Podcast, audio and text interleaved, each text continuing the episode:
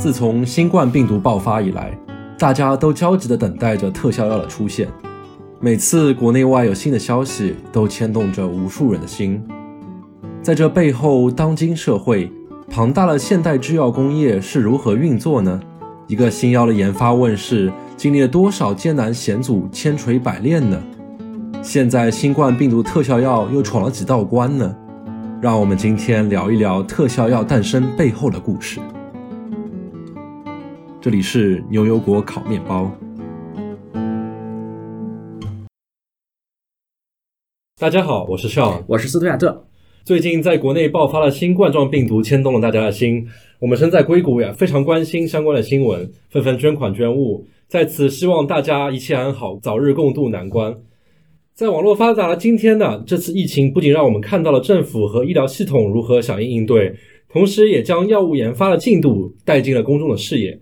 相信大家也看到不少新闻来讲关于新冠状病毒特效药的开发进度。今天呢，我们非常荣幸的邀请到了在硅谷从事制药行业的 Zoe，给大家讲解一下药物研发的生命周期。欢迎 Zoe。大家好，我是 Zoe。哎，Zoe，你可以简单介绍一下你在。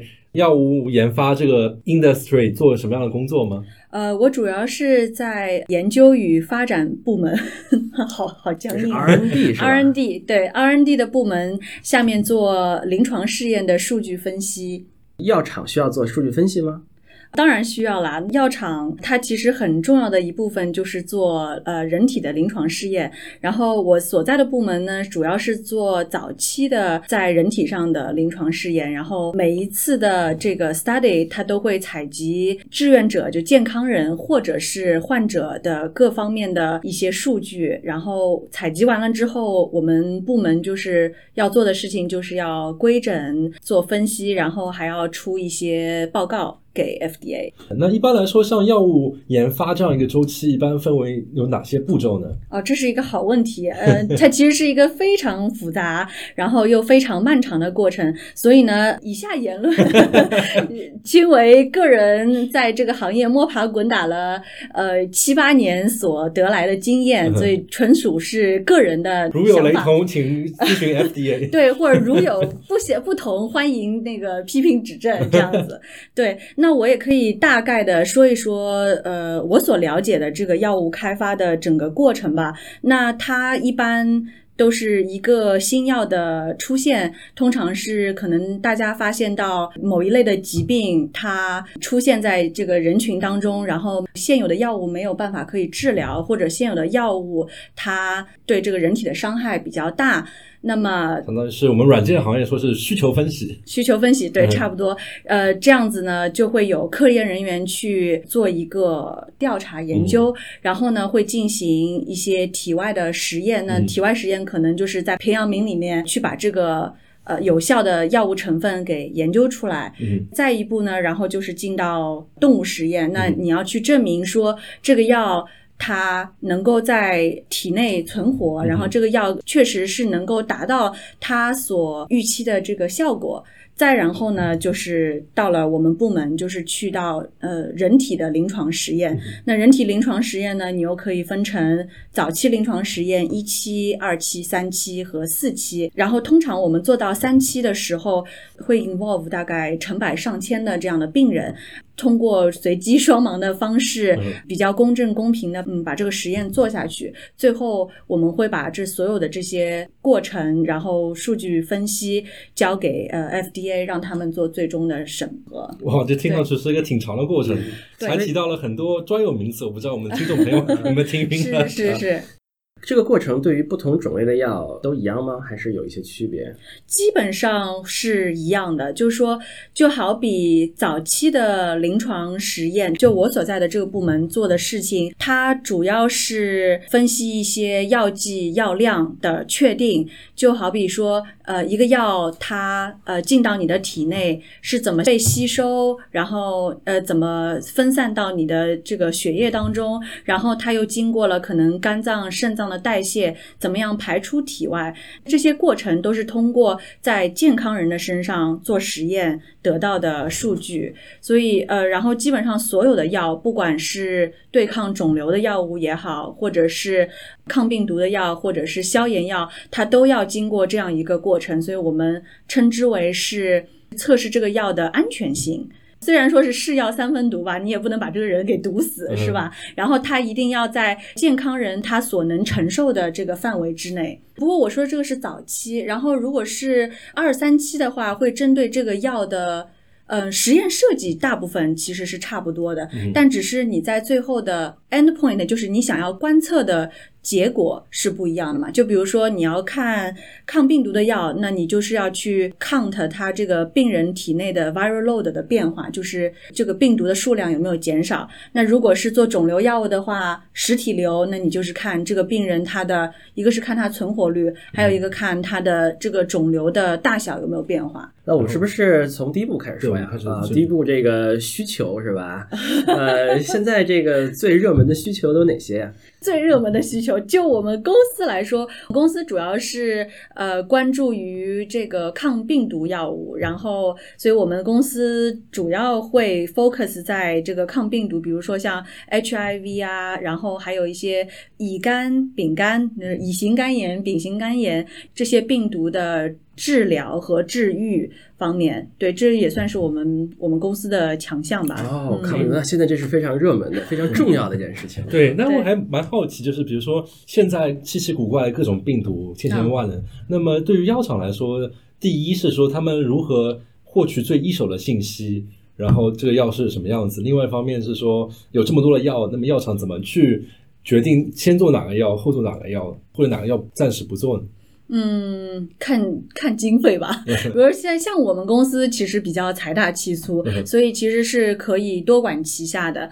对于公司的研究方向来说，他们会比较倾向于在市面上寻找已经就是做了一部分研究开发的。实验室就去通过购买的方式。这些实验室是大学里面的吗？是学术界的吗？都会有，对大学的实验室，或者是呃一些欧洲或者是美国的这种研究实验室，就他们做的可能是通常是非常早期的研究，可能是在体外，也有可能已经做到动物实验。对于他们来说，就是经费是一个很大的困扰嘛。那所以就等于是强强联手，我们公司就是负责去等于去分析他们。们所做的呃所做的这些药物是不是符合我们公司的这个 profile？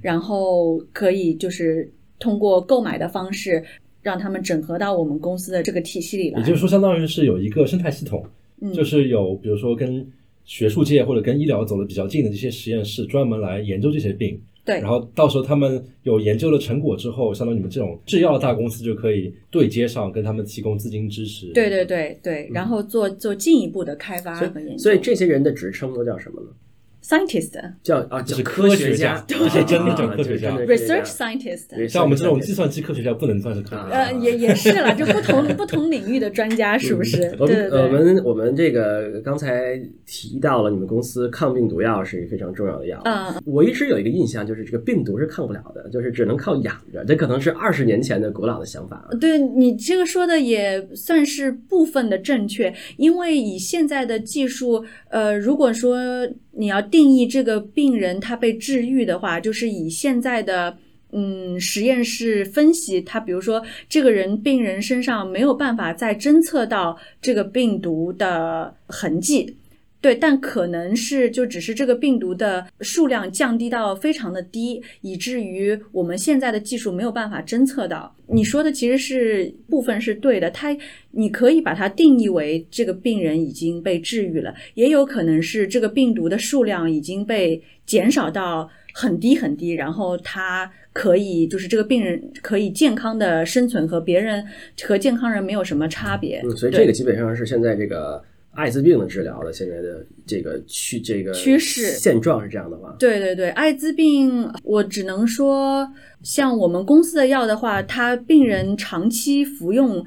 呃，公司的这个药的话，它是可以达到一个非常稳定的状态。其实它是可以和就是这个病毒和谐，就是它的体内已经呃形成了一个平衡，它可以和这个病毒和谐共存。但是我条件是它得要长期服用我们公司的药来抑制这个病毒自我复制。然后，对我们公司可能下一步想做的就是要完全的治愈啊，就根治艾滋病。对对对。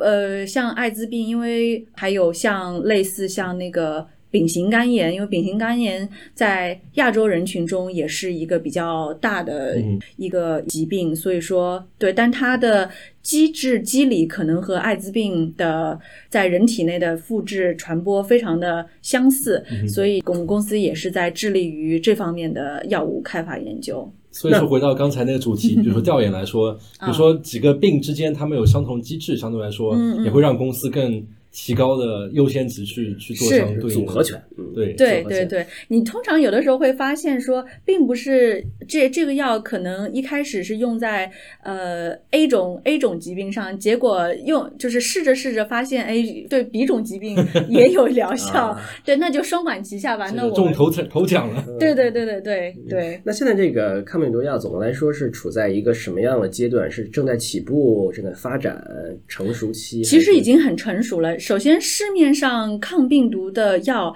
已经有很多种，然后呢，大家也就研发出了一些比较标准的呃治疗方案，比如说我们经常听过的鸡尾酒疗法，就是把好几种抗病毒的药，呃，这主要还是在那个艾滋病的那个治疗上面，就是把好几种可以治疗这个艾滋病病毒的这个药合在一起，合成一个。大力丸，然后给这个病人吃。那也就是说，其实它是针对的是这个 HIV 病毒在人体内自我复制，就是从可能入侵到呃细胞到自我复制，然后就是整个一个 life cycle，就是它可以在每一个阶段，这四种三种不同的药在艾滋病的这个病毒。的每一个阶段都会对它进行打击和抑制，反正不给他好日子过。对对对，就是多管齐下，然后让他呃，从而达到就是抑制它这个自我复制的一个效果。这样，我听到说有很多这些呃抗病毒药都是说像艾滋病啊，像饼干啊，像这个什么埃博拉呀，是吧？有没有就是我们经常得的，像什么感冒啊、流感呀？是吧？这种有没有？为什么没有这方面的抗病毒的治疗呢？这方面其实我不是很了解。流感，我认为是因为它的变异实在是太快了。可能对于药厂来说，那再回到刚开始，就是其实我没有回答的一个问题是，就是这个药它从一个概念到最后被 FDA 呃审核通过，通常要。花十到十五年的时间，那么我们来说流感，每年它都突变一次的话，每年都每每个季度都要打一个流感针，所以是没有办法，而且可能呃，这个 vaccine 就是疫苗的话，它跟这个药物又有点不大一样，对，所以。就相当于疫苗就更好可以解决这个问题，相当于嗯，是的，是的，是的。而药物的话，可能是解决一个长期的一个问题，这样子。所以回到刚才的主题，相对来说，药厂来做调研的话，相当于要选择一些比较稳定的那些，比如说糖尿病啊，或者是肿瘤啊，对这些，就是你可能是可以可持续发展的。对，对药厂来说也是有一定的这个经济效益嘛。所以我们经常看一些呃。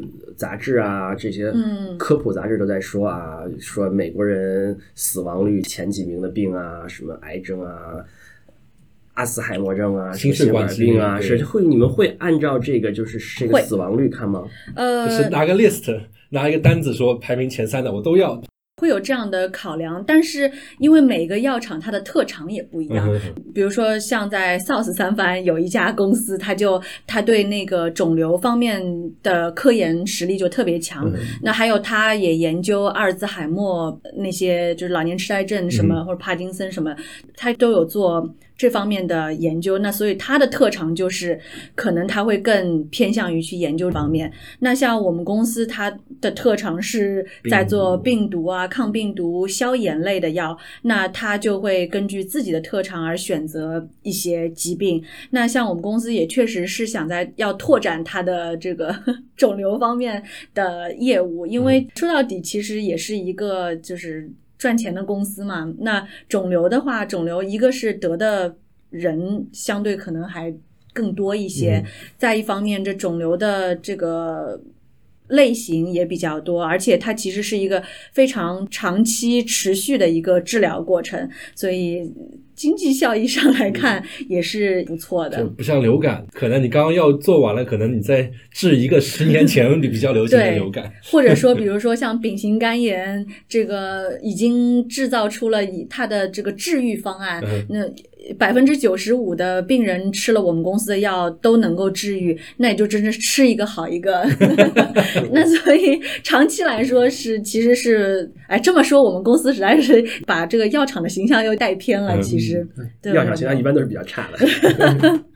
嗯，好，我们说完了调研了，对吧？基本上。那么接下来是下一步，你提到是体外实验，这个是已经体外实验，就是已经进入就科学家这个控制的领域了，对吧？对对对。嗯。体体外实验其实好，包括像这个动物实验，我知道的信息其实非常的有限，所以我只能够说说个一两句吧。就是体外实验，据我所知呢，就是一个培养皿。就是他们可能要把这个分子式，首先他们要去合成这个有效的分子式。呃，有效分子式是指病毒的分子式吗？不是，不是这个药的。啊，这药的分子。对对对，就是到体外实验的时候，大概已经有点想法，可能要用什么样类型的药了。呃，对，双黄连，对，双黄连直接上人体实验。所以，对体外实验，你可以真的是有成百上千种药或者分子，它都可以对这个病毒或者对这个疾病有效嘛？可能你在体外还需要做的是对这个分子是这个新的。嗯，物质的了解，就比如说它的熔点、沸点，它怎它是要做成粉末状，还是做成呃液体？它可能比较适合，然后它比较适合的储藏温度是什么样？然后在运输过程中，它会不会呃自己分解啦什么的？这些物理化学的性质都是在体外实验当中确定的。这些都是在体外实验。嗯，对对对，然后。这样子，包括可能动物实验上也会涉及一些这样的实验。嗯那你比如说体外实验做完，其实体说到体外实验，我的理解就是一个培养皿就差不多，然后一个试剂这样一个一个玻璃瓶，几万种药使劲 的试，对对对对，每个打一个，差不多是这样子。对，然后做一些筛检之类的，然后我们想要得到一些个一个比较稳定的分子式。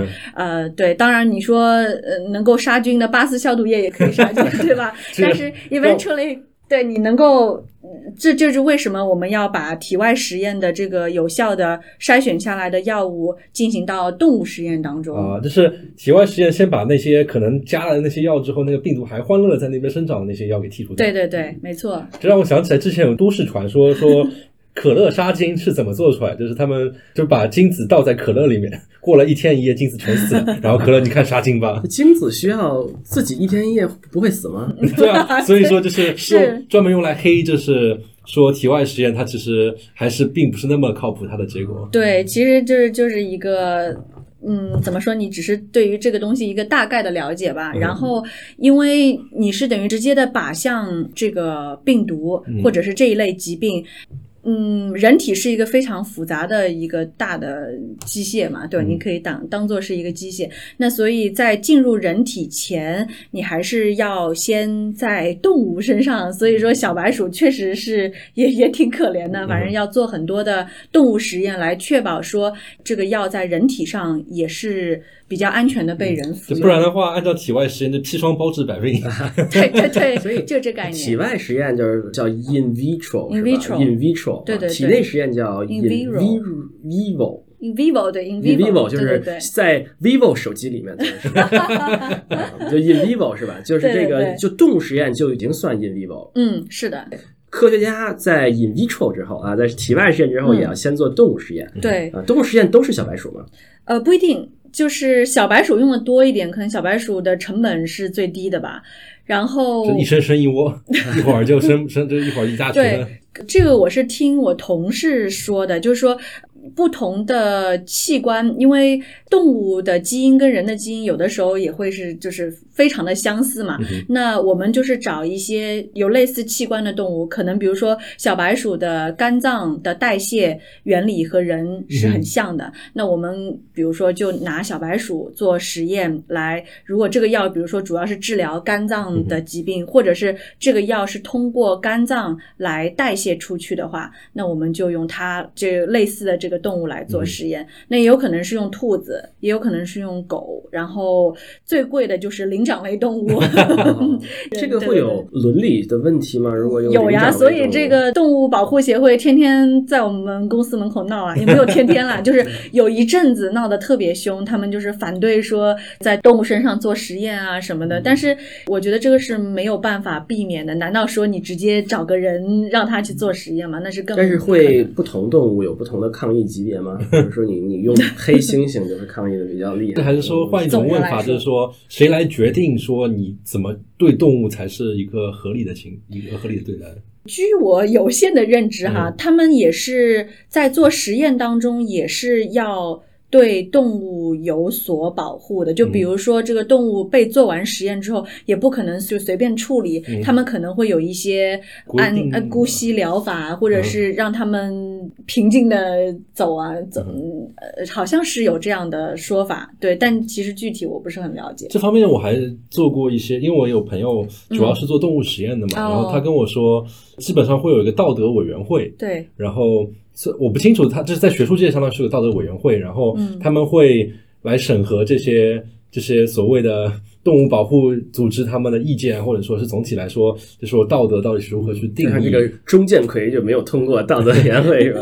然后然后他们就会开发出他们叫 protocol，就相当于是协议，然后意思就是说他们会告诉你定的非常死，说你这个狗。如果要吃这个药的话，那么你做实验的时候要一二三四五这么处理，最后做完之后呢，要给他实行安乐死，安乐死可能要在做完实验之后的三天之内做这样一个安乐死，这样就他们会通过道德委员会做出来这样一个非常详细的一个。对，其实上样的认知已经已经超过我的 我的认知水平，因为这个道德委员会我也去临时抱佛脚去问了一下我们的同事，主要是。呃，你说的道德委员会在人体实验上，它也会有，然后它通常是那你说对待动物有这么严格，那到人肯定是更加严格了嘛。所以他们通常是会找一些就是各个领域的专家，他们可能是大学教授，可能是医疗人员，或者是律师或怎么样，他们呃也会在做每一个临床试验前都会有一个。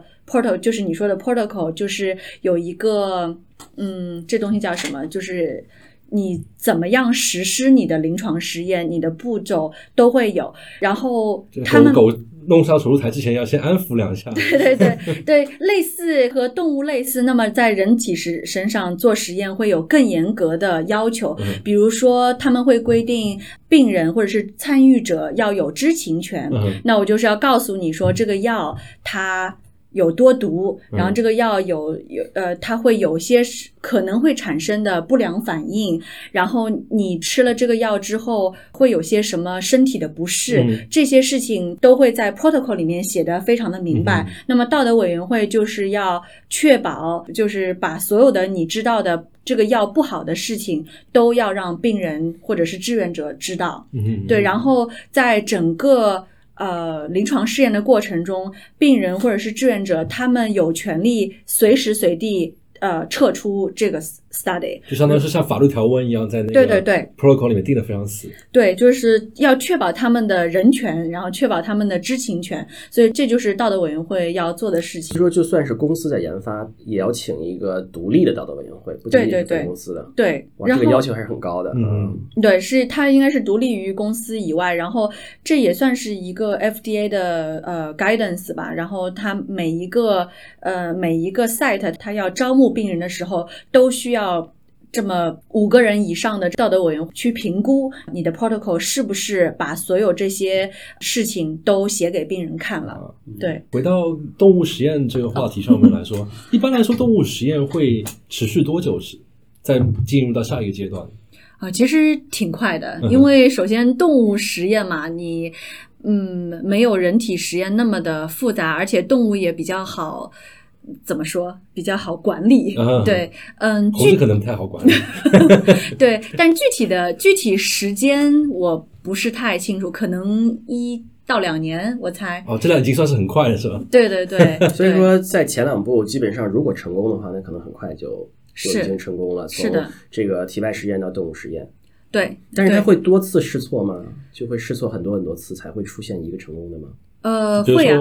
它的淘汰率其实是非常大的。你从体外实验到动物实验，就可能要淘汰掉，嗯，十分之一可能都不止。然后淘汰掉十分之一还是淘汰？呃，就是只保留十分之一，错了错了。对对对。所以说，虽然它只有一两年时间，但是可能成功率只有百分之十。你要试，可能都不到。并行试很多次，砒霜包治百病，对对对，这些有可能的药物就被一个个的筛减嘛。动物到人。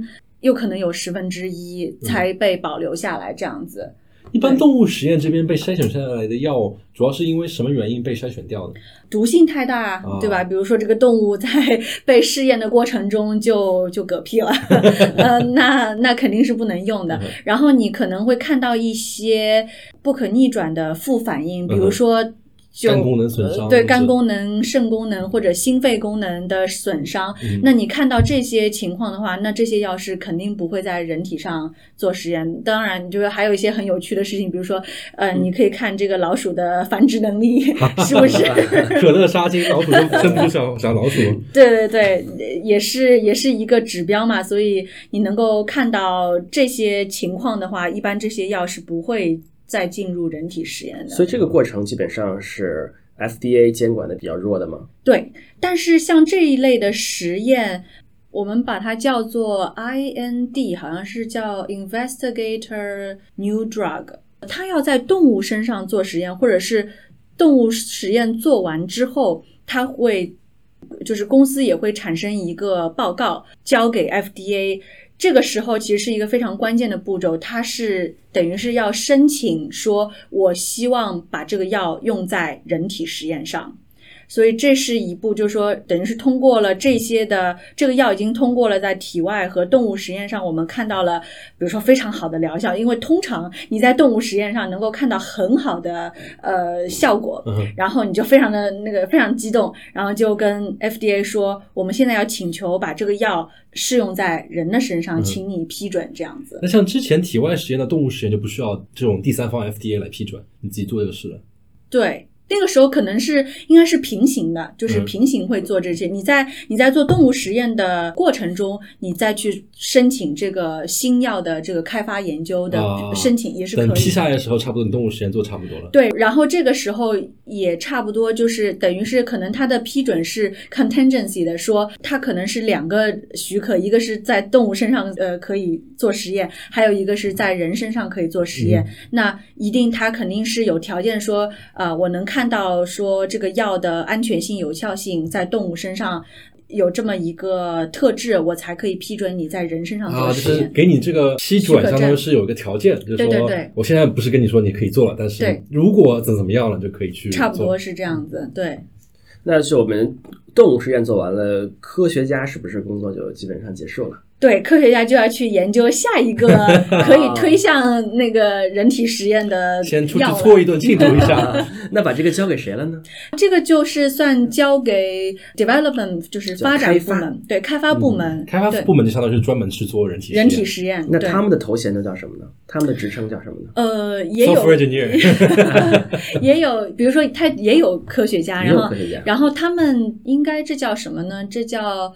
Clinical research scientist，然后那那你就要冠有嗯临床实验的这个头衔了。然后他们的背景通常是，比如说是医生，有 MD 的学位，MD、PhD。然后像我们部门是做那个数据分析，很多都是统计啊、数学背景，或者是医疗相关部门，呃，就是呃专业呃毕业的学生或者是专家。呃，也会有一些，比如说生物背景。基本上，我觉得药厂的大环境就是呃，生物制药相关背景的人比较多所以听上去是研究部门，大部分都是。Ph.D. 啊，就是这个叫理学博士啊，哲学博士啊。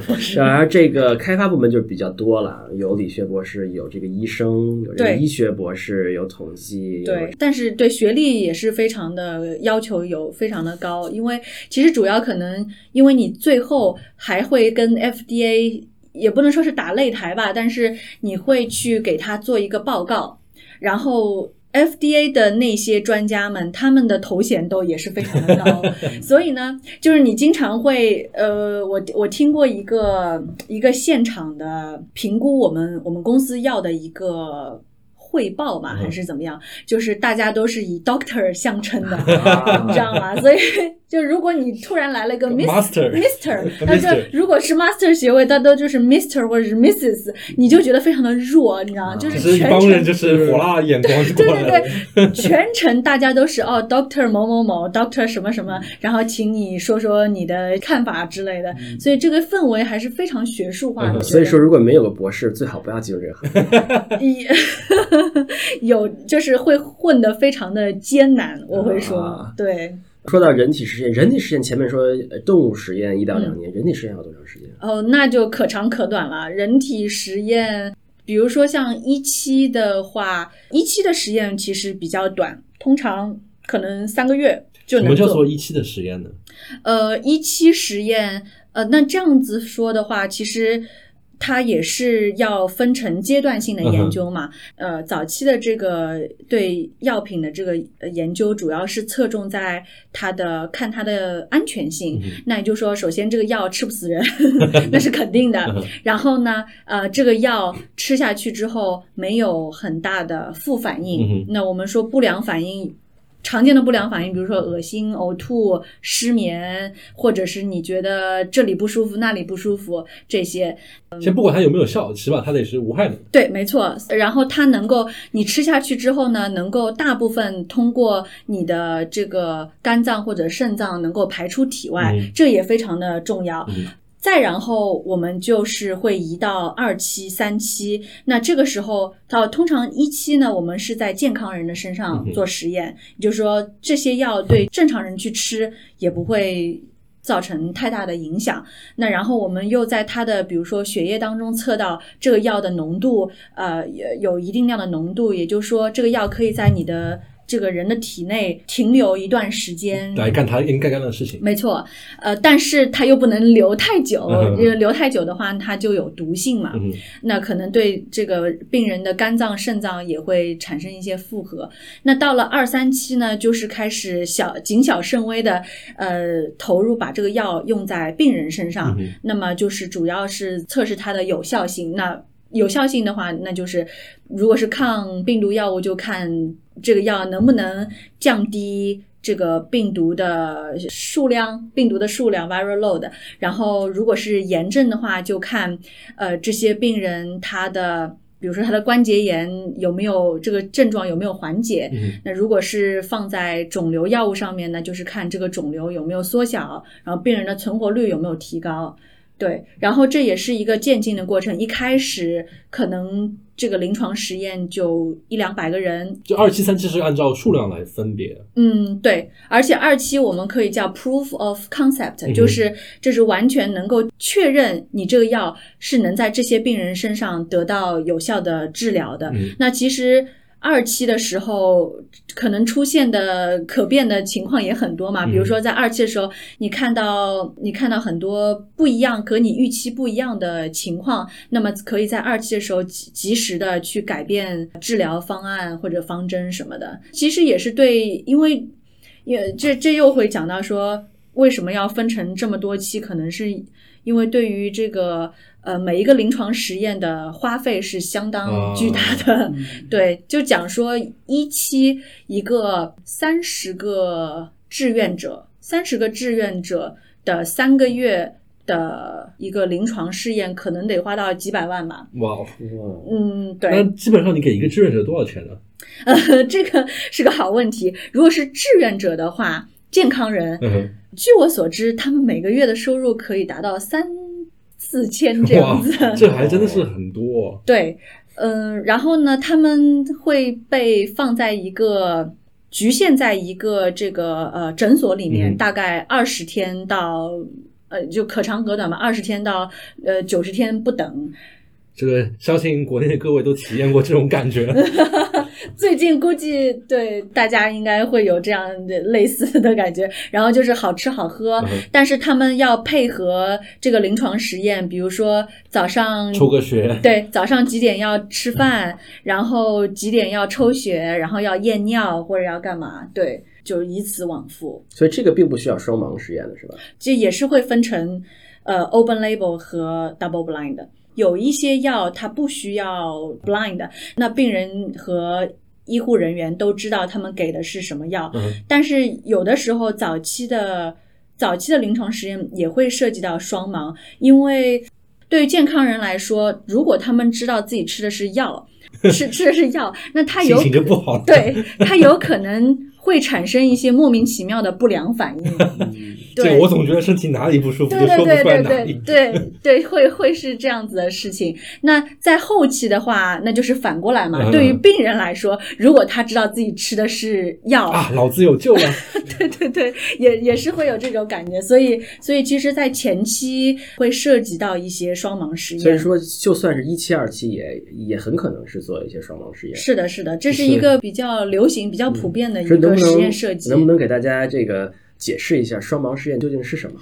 双盲实验从它的表面意意思上来说，哈，就是你有两个人群，他是不知道自己在哪个实验组。那哪个两哪两个人群呢？就是一个是病人或者是志愿者，他们不知道自己是吃的是真的药还是安慰剂。呃，然后还有另外一组人群呢，就是。给药的医护人员或者是医生，他们并不知道自己给病人服用的是真的药还是安慰剂。那谁知道呢？比如说药厂的人会知道，甚至更严格的实验，像药厂内部，像我们做数据分析人也不应该知道，因为这个是涉及到药厂的利益的。嗯，就比如说，如果呃我作为一个内部人员，我看到了。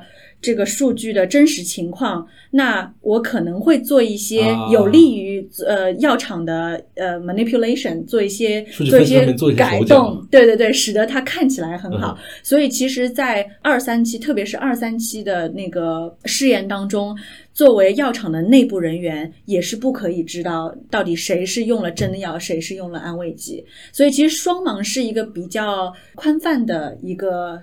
讲法其实是多盲、三盲、四盲都有可能。那最终是谁呢？是会计公司吗？还是？呃，是一个第三方。第三方。对，这个第三方他会知道这些事情，他只有在最后的最后才会把这个嗯真实的这个分组情况告诉大家。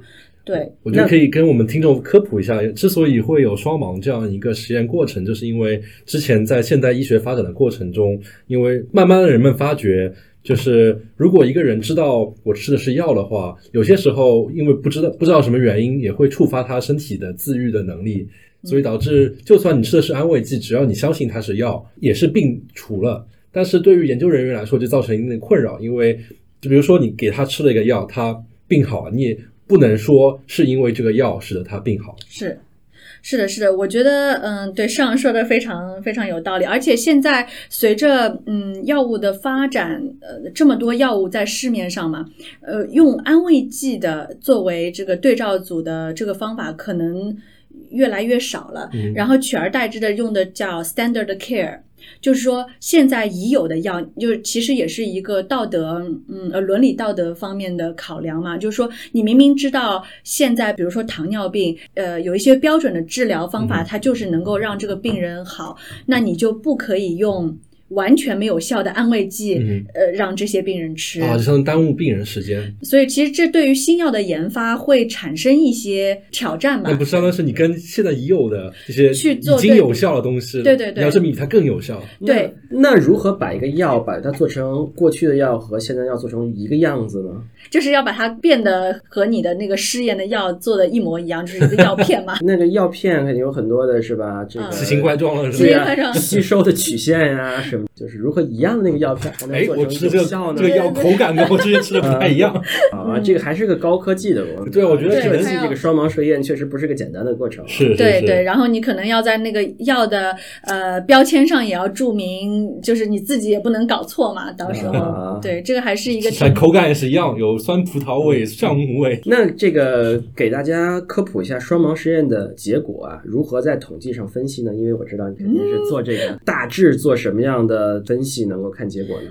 从个人经验的上上来说，因为我没有做过后期的这个就是二三期的嗯实验临床实验，所以接下来这个纯属是个人的呃猜测哈。呃，其实可能用到的统计呃方法。比较简单粗暴的，可能就是一个 t test 或者是 z test，大概的思路就是两个，你知道了真实的这个治疗组和对照组之后，然后你知道了他们的吃药前和吃药后的变化，然后把这两个变化做对比，呃，然后你可能。得到了一个数值，假设它如果是正态分布的话，那你就看你得到的这个数值是有多少概率你可以得到这个数值。就说如果比如说这个差距的大太小，就太小或者太大，就是它还是要看一个概率，就是我们的 cut off 是零点零五，就是说如果这个你算出来它的概率是在。比这个零点零五小，也就是说，这个差距它不是因为随机因素产生的，它确实是真实存在的。呃，所以我们能够得出结论说，这个药确实有效。用药组吃了这个药之后，它的病毒数量减少了百分之十，然后对照组它减少了百分之五，那么不是当中有百分之五的差距吗？然后这个百分之五在这个正态分布当中有多少概率，就是说是出现这个百分之五的这个差距？根本的问题就是为什么不能两个算一个数？这个治愈率百分之多少，那个治愈率百分之多少？我们看是不是高？这当中还有一些呃 variation 什么的，就是你不能就是直接拿两个数相减，嗯然后说那你说百分之五有意义吗？还是说百分之一百有意义吗？就是你这个是怎么来判断的嘛？嗯简单的说法就是嗯不能简单的算一个数比较，要用科学家、用科学家、用统计的方法来确认它到底是不是。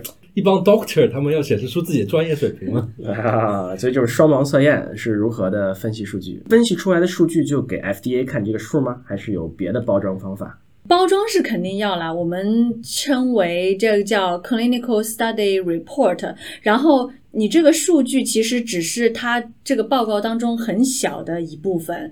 然后虽然它的关键性也是蛮重要的，但是这个报告里面会非常详细的去解释，就是从头到尾解释我们这个药它是经过了哪一些看看我实验。们路过千山万水，然后费尽这么多心血，FDA 爸爸赶紧给我们批吧。差不多是这样，就是把这个故事说圆了，就是从这个药的一路走过来的开发艰辛路程，你做了把鼻涕一把泪，一把对，辛当然。，当然，你不可能是在一个报告里面写的嗯嘛。你你跟 FDA 的沟通其实是一个非常长期持续的过程，所以我们在就基本上有一些进展了，我们就会跟他做一些汇报。然后，那这个三期的这个实验其实是就是比也是比较关键的嘛，会作为一个重头戏，就是单独或者呃交给他。那这个报告就里面会写说，哎，有多少。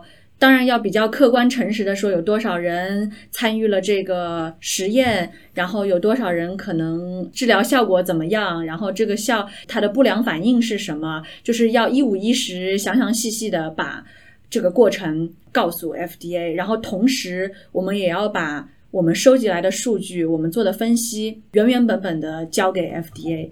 当然，并不是说交给他就完了，因为首先 FDA 其实是不相信药厂的数据的，就是 by default 他们是不相信呃药厂所提供的数据分析。既然我们提到 FDA 很多次，能不能给观众科普一下什么是 FDA？简单来说，FDA 就是美国食品与药品监控管理部门。它算是美国政府的一部分吗？呃，是的，是的，它它的 headquarter 好像是在 Maryland 还是在 DC 吧？就相当于是药监局。药监局，对，它主要就是负责，呃，在我看来啊，就主要是监督和管理，就是在药品方面做监督和管理。那监督的话。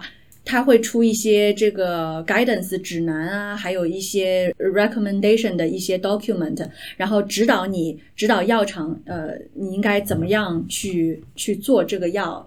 他甚至有的时候会时不时的派专人到药厂来做寻访。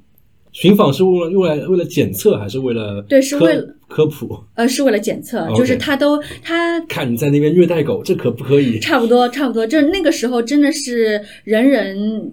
我在前一个公司的时候经历过，不是直接的经历，但是当时公司的就是就是风声鹤唳吧，然后从上到下大家都是说，首先就是他们 FDA 的人也挺坏的，就是他可能会就是假装成自己是一个 regular 的 visitor，一个扫地老老大爷，然后在公司的那个 里面走，然后呢可能会就是突然拉住你，问你说，哎，那个 SOP 第几条是什么？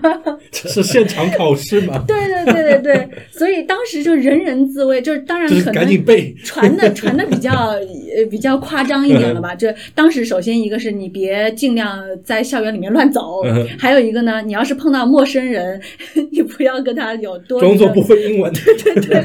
你不要跟他有多余的废话，就是就是比较专业礼貌的，比如把他送到相关的地方。赶紧滚是吧？对对对，差不多。所以当时还是非常呃一个一个很很严肃的一个氛围。让我感觉像是比如说税务局来查税这种感觉。对，而且他们有权就是可以调用你任何的资料、任何的信息。就我觉得还是挺挺严肃的一个事情。回到刚才那个话题，就是给 FDA 准备这个大礼包，就相当于是三期做完之后开始准备这个大礼包就可以提交给 FDA 了吗？对对对，其实是基本上是非常同步的。你的临床实验一结束，就最后一个病人。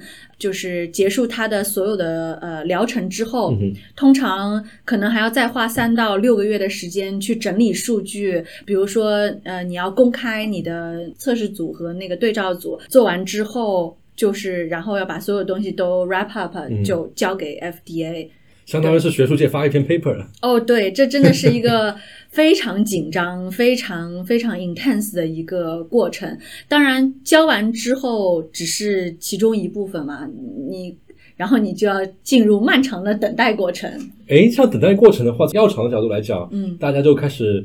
到下一个项目去工作了吗？还是说这个过程中还会不断跟 FDA 有打交道？呃，对，会一一方面，你可能作为这个工作来说，你的这个工作就进等于是告一段落，那你可以 move 到下一个新的项目当中，就可以大家出去搓一顿。对对对，但是。像在 FDA 审核的过程中，他会不断的呃有疑问，或者是有一些他提出的新的要求，那通常会有专门的这个研究小组来应对他们，而且它的规定有的时候也是非常严格的。我们这个行话它叫 RTQ，好像是叫 Response to Question，那。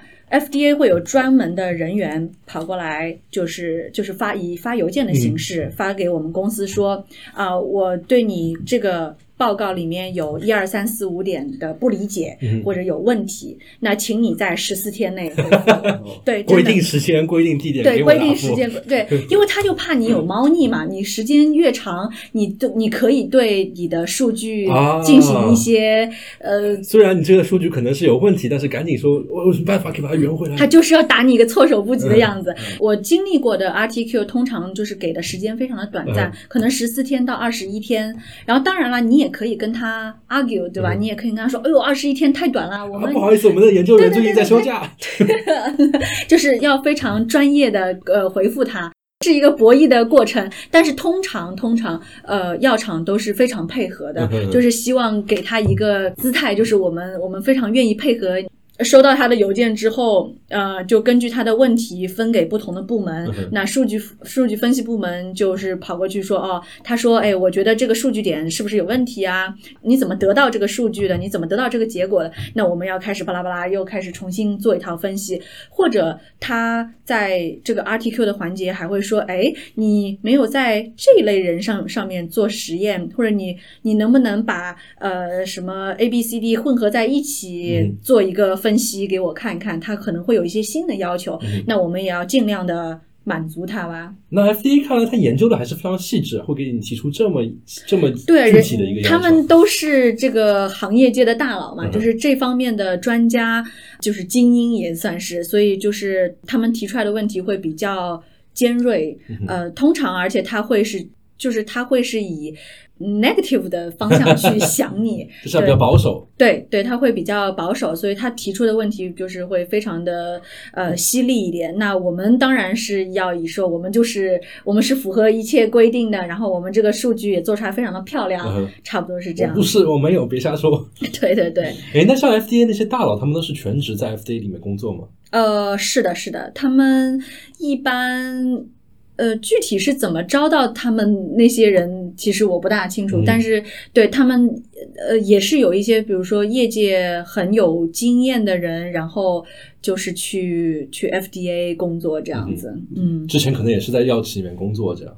可能我觉得学术界多一点吧。OK，对，因为药厂的环境跟 FDA 完全。不一样，倒是有反的，可能 FDA 从 FDA 退休，或者是从 FDA 那是香饽饽了，是吧？对 对，是他是。我跟你说，他们会在这方面有提出问题，你赶紧去准备一下。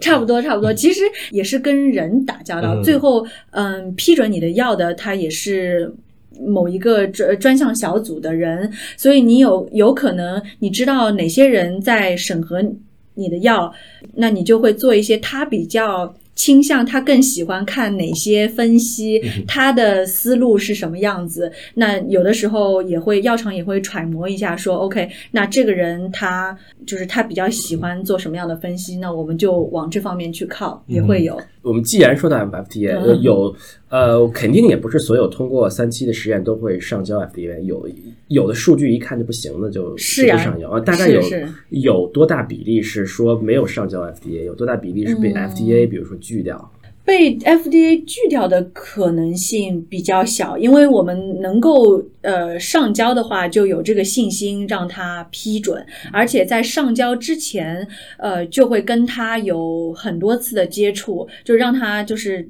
其实他也不是说突然间哦来了一个包裹说哎有有这么一个 就是一百页东西，你赶紧给我看一下。对对对，他其实之前就有所了解，然后他可能也会有一些预期吧，对这方面，呃。所以拒绝的非常少的，比较比较少，除非比如说，那我不敢给那个小药厂打包票，因为小药厂的数据十分的不可靠。但是像中型、中大型企业的药厂，他们跟 FDA 的关系应该还是非常好的。然后他们，呃，所以说，呃，批准的批准的概率应该非常的大。那大家都知道双方的底线在哪里，相当于对对对对，就是一次一次的这个磨合吧，对，就知道说这个规格是什么样子。嗯，说到三期，如果是失败的话，其实还可能还挺高的。嗯，对，三期，但是通常这个事情我们不愿意在三期发生。首先，因为三期花的时间已经很长了，就大规模了招志愿者。一个是大规模招病人，招病人，他跟上千的病人，也就是你听起来好像不多，但实际上他招收病人的那个。嗯，准则非常的严格，然后它可能有十几条 inclusion exclusion 的 criteria，就招一个病人来进来就已经要花很长时间。再一个呢，它的疗程其实也很久，通常你要看到这个药在病人身上有效，你最快可能二十四周或者四十八周。二十四周，二十四周，二十四周，是已经算短的了。嗯然后四十八周、九十六周这样的 study 临床实验都会有。嗯，就因为它是一个非常缓慢的过程，所以四十八周相当于就是一年了。对对对对，因为比如说你看，呃，我们公司有做那个呃肝硬化，就是它这个都是。就是你不可能吃下去立马见效的嘛，所以他要通过一年的观察，然后看这个病人他的肝脏功能的恢复啊什么的，甚至会更长，九十六周，那就是那就是两年了时间了。所以说，医药厂也不希望让那些希望很低的进入第就是越早越早失败越好。对对，越早失败越好。但是他又希望说这个药是有效的嘛？那可以怎么那怎么办呢？应该怎么办能够提高？就是不断。的在中期做一些评估和分析，就是比如说你希望在二期就能看到一些苗头嘛，嗯有一些药它确实非常的好有效，你可以大规模的去去投放到就是三期实验当中，或者是。这也是看决策人的风格了吧？有些决策人他觉得说，我就是我就是想要知道说这个药到底有没有效，花再多的钱我们也愿意。那也看公司有没有这个实力去支持这个三期的发展。对，我们有的时候看报道说，有的实验跳过二期什么之类，是怎么回事呢？那就是看到这个药实在是太有希望了。哦，这是可以的，是吧？对对对，通常其实对于 FDA 来说，他也很纠结。一方面，他希望你能够呃符合规定的，就老老实实的去做；但另外一方面，就我们看过那个达拉斯买家俱乐部，也知道说。他也不能太呃顽固保守，因为其实病人对于病人来说对对对，他们的这个时间就是就是生命嘛，所以他也是 FDA 也是希望你尽快的把这个药能够，如果它真的是有效的话，那就尽快的让病人能够吃到，能够治疗到。他也会根据就是这个药到底效果好不好来呃调整它的策略，批准的策略。现在呃，很多已经治到不行的病人，通常都是可以吃那些还没有批准的药，哦，是吧？这这个叫同情，可能这个叫同情疗法，就是可能在我的理解就是死马当活马医了但。是就是说，基本上嗯这个都还是、还是比较普遍的，是吧？对对对，那会有什么选择吗？他会选择，比如医生想要什么药，我知道药厂有什么药正在传可以啊，他可以选择，但这也是双方的嘛。就是首先，这个病人可以选择说，我想要吃某个公司的某个药，但是同时，对于这个公司来说，他要招募这个病人，他必须要符合招募的条件。那如果这个病人，比如说，呃，已经有某些药的抗药性啊，或者它它的这个确保它是个死马。也有可能，对对对，所以就是都是都是双方的，所以说药厂是可以是可以接受，也可以拒绝，是。但是这个数据完全是不可以用的，对吧？完全是在就是就万一这个病人吃了之后病好了，那这算你们分析的数据吗？这不算在就是它的这个 regular 它正在进行的这个数据当中，嗯。应该不算，因为他已经知道自己吃的是什么药了嘛。啊就像是破坏了双盲这样一个原则。对对对对，它应该是一个另外的一个通道。嗯，嗯嗯，我们刚才说到了招募病人啊，嗯这个通常招募病，我们看到媒体经常说，比如说艾滋病去到什么南非呀，什么阿斯海默症跑到什么哥伦比亚呀，什么什么之类的。那这个招募病人有没有什么说法，或者说什么国家呀或是容易招募啊，呃或者怎么样？有有的是，其实上病人一个是看他的哪里比较好招，另外一方面呢，你也是看，就比如说他的艾滋病主要是发生，比如说发生在白人男性身上比较多，那他们就会选择性的去这些 site，就是会去找在。找在这些，比如说美国、加拿大或者是澳大利亚什么的都会有，对。但呃，像健康，像我在的这个部门，它主要是招募的是健康人群，就是做一期，对一期健康人群的话，其实他们也是要看这个药最后是它是在北美市场上市，所以它主要针对的还是呃北美的那个人群，所以他会选择在也是在美国或者在澳大利亚、新西兰、加拿大。甚至欧洲也会有一些呃招募病人的呃那个诊所，对，而且因为还有一个很重要的原因是，同样一个药，用在白人身上和用在亚洲人身上可能。药效是不一样的，所以他他还会可能会要做另外一个实验去证明说，呃，亚洲人吃这个药，呃，也能得到同样的效果。所以他其实，在招募的时候会有一些会有一些选择这样子。嗯，这还是一个非常很高科技的，是一个技术活。对对对。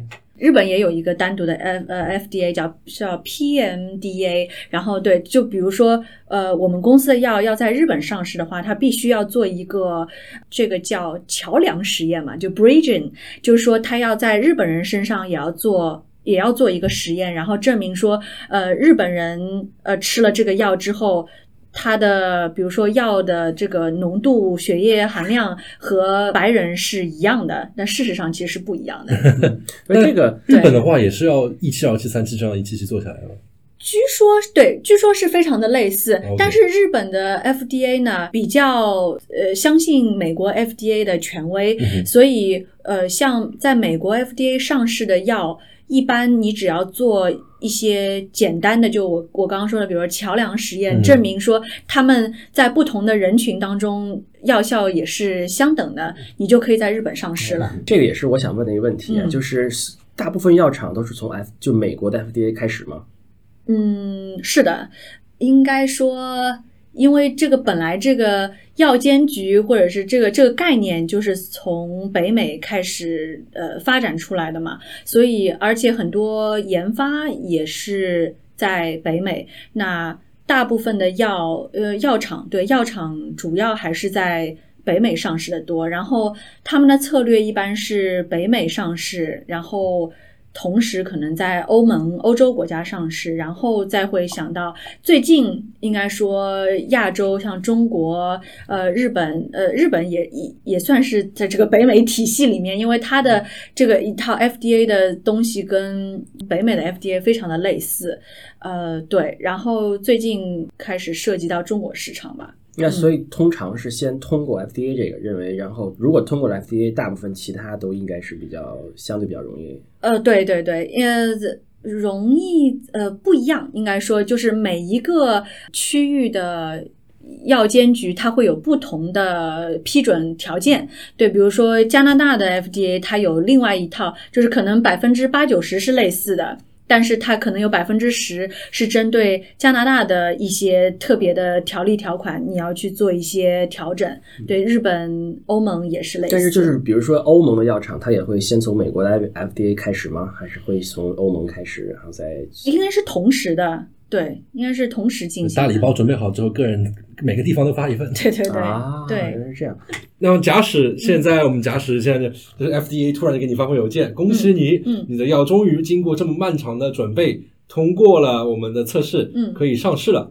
那么接下去药厂就该怎么继续进行下一步？就上市了呗。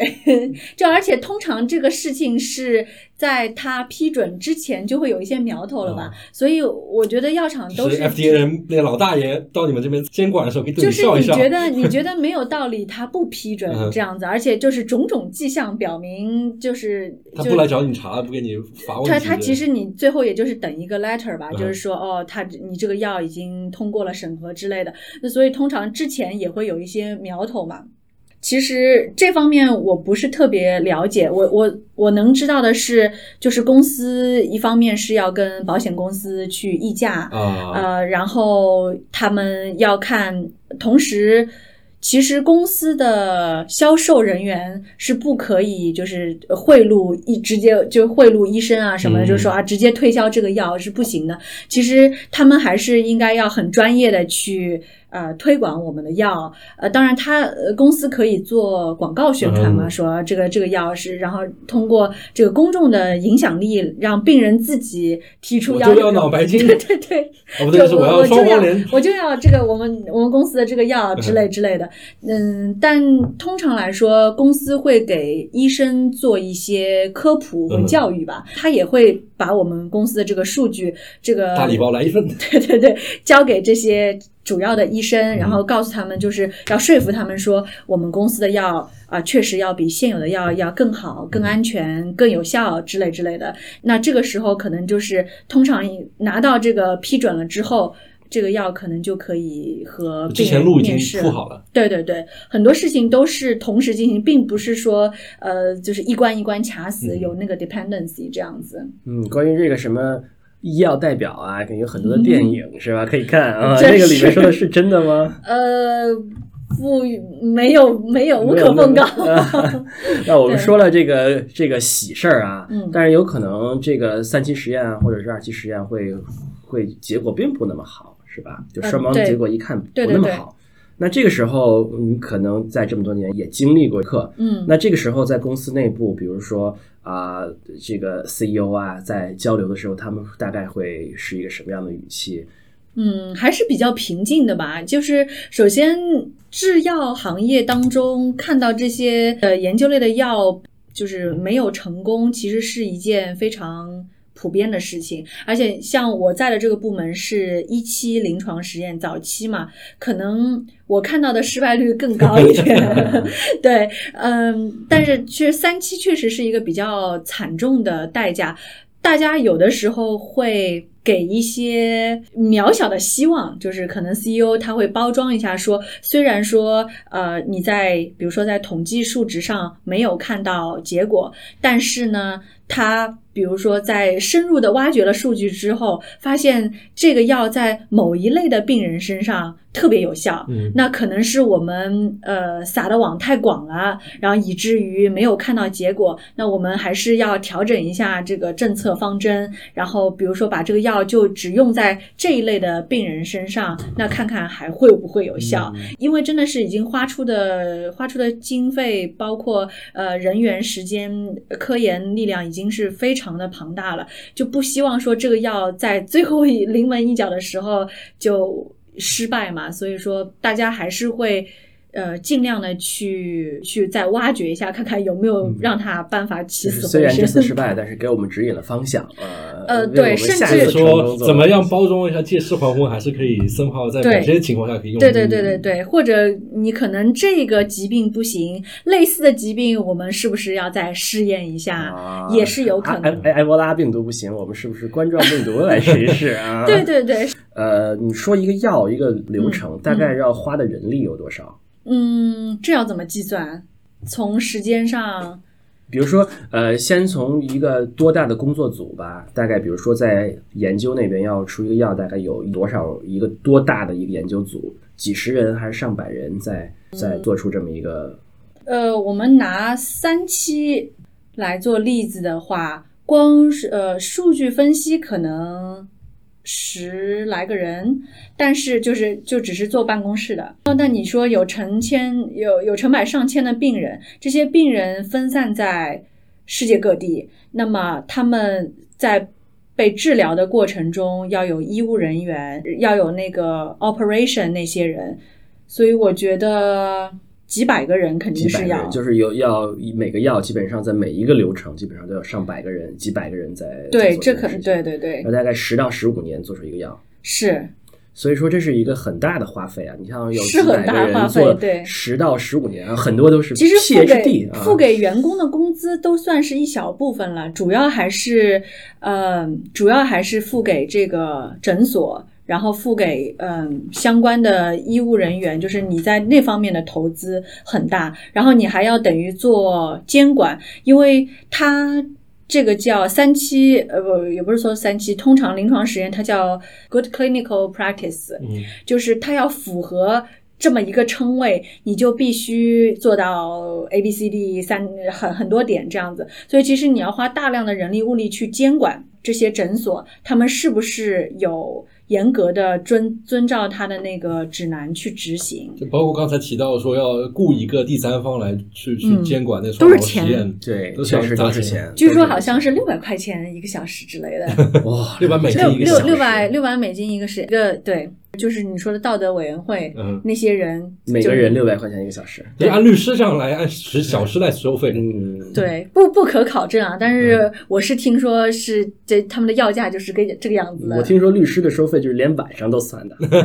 保持一个健康的身体给你服务。我出差的时时间不仅是八个小时，我晚上也出差了呀。对，不过那，说到就是你要把利益提高的话，就是因为有这么长时间的，而且非常严格的，呃，就是科学的去去做这些实验，你才能够放心的吃这片药，对吧？这片药到你手上的时候，它标签上说。让你每天吃几粒，呃，每每隔几小时怎么怎么吃？它其实每一句话。的背后都是一个严格的科学实验，成千上万的实验，对，包括数据分析，对，所以我认为这一点是，呃，你在美国可以非常，呃，也算是一个福利吧，就是可以非常放心的去吃这个药的一个。所以我们知道，每一个药都是药厂花了十到十五年时间，雇了这么招了这么多的 PhD。M D，然后花了这么多的钱，招了这么多志愿者，招了这么多的志愿者，并且失败了这么多种，每期都失败这么多，还要天天十分之一，天天把 F D A 爸爸服侍的好好的，服侍的好好的，最后才出到这么这么这么一个药，是，然后有那么靠这个专利赚这么多年的钱，所以每个药都是。人类这人类的结晶，的结晶，没错。人类的这个不知道多少心血在里面，而且这个药可能太有效了，就把别人治好了。这个药厂还得想办法去下一步的去研究新的药。对对对。听完之后感觉肃然起敬。对。所以是不是现在觉得药也卖这么贵也很有道理了？对，我们现在没得病，可能这么觉得；得病的可能就不一样想法了。对对，没错，是这样子。啊，那今天非常感谢 Zoe 给我们从一个药如何立项，最后它最后能够问世这样一个整个流程，给大家都经历了一遍。我今天也学到了很多很多的知识啊，特别是在现在这个新冠肺炎流行的阶段啊，这个科普也是对我们非常的重要。然后让我们知道了原来有这么庞大的一个体系。在为人类解决这样一个疾病这样一个问题而奋斗努力着啊！谢谢两位主持人，就是给这么一个平台，让我胡说八道了这么久。好，那我们感谢收听我们牛油果烤面包节目啊！如果喜欢的话，请在各大泛用型播客平台订阅，或者在喜马拉雅订阅。好，我们后会有期，下期再见，拜拜，拜拜。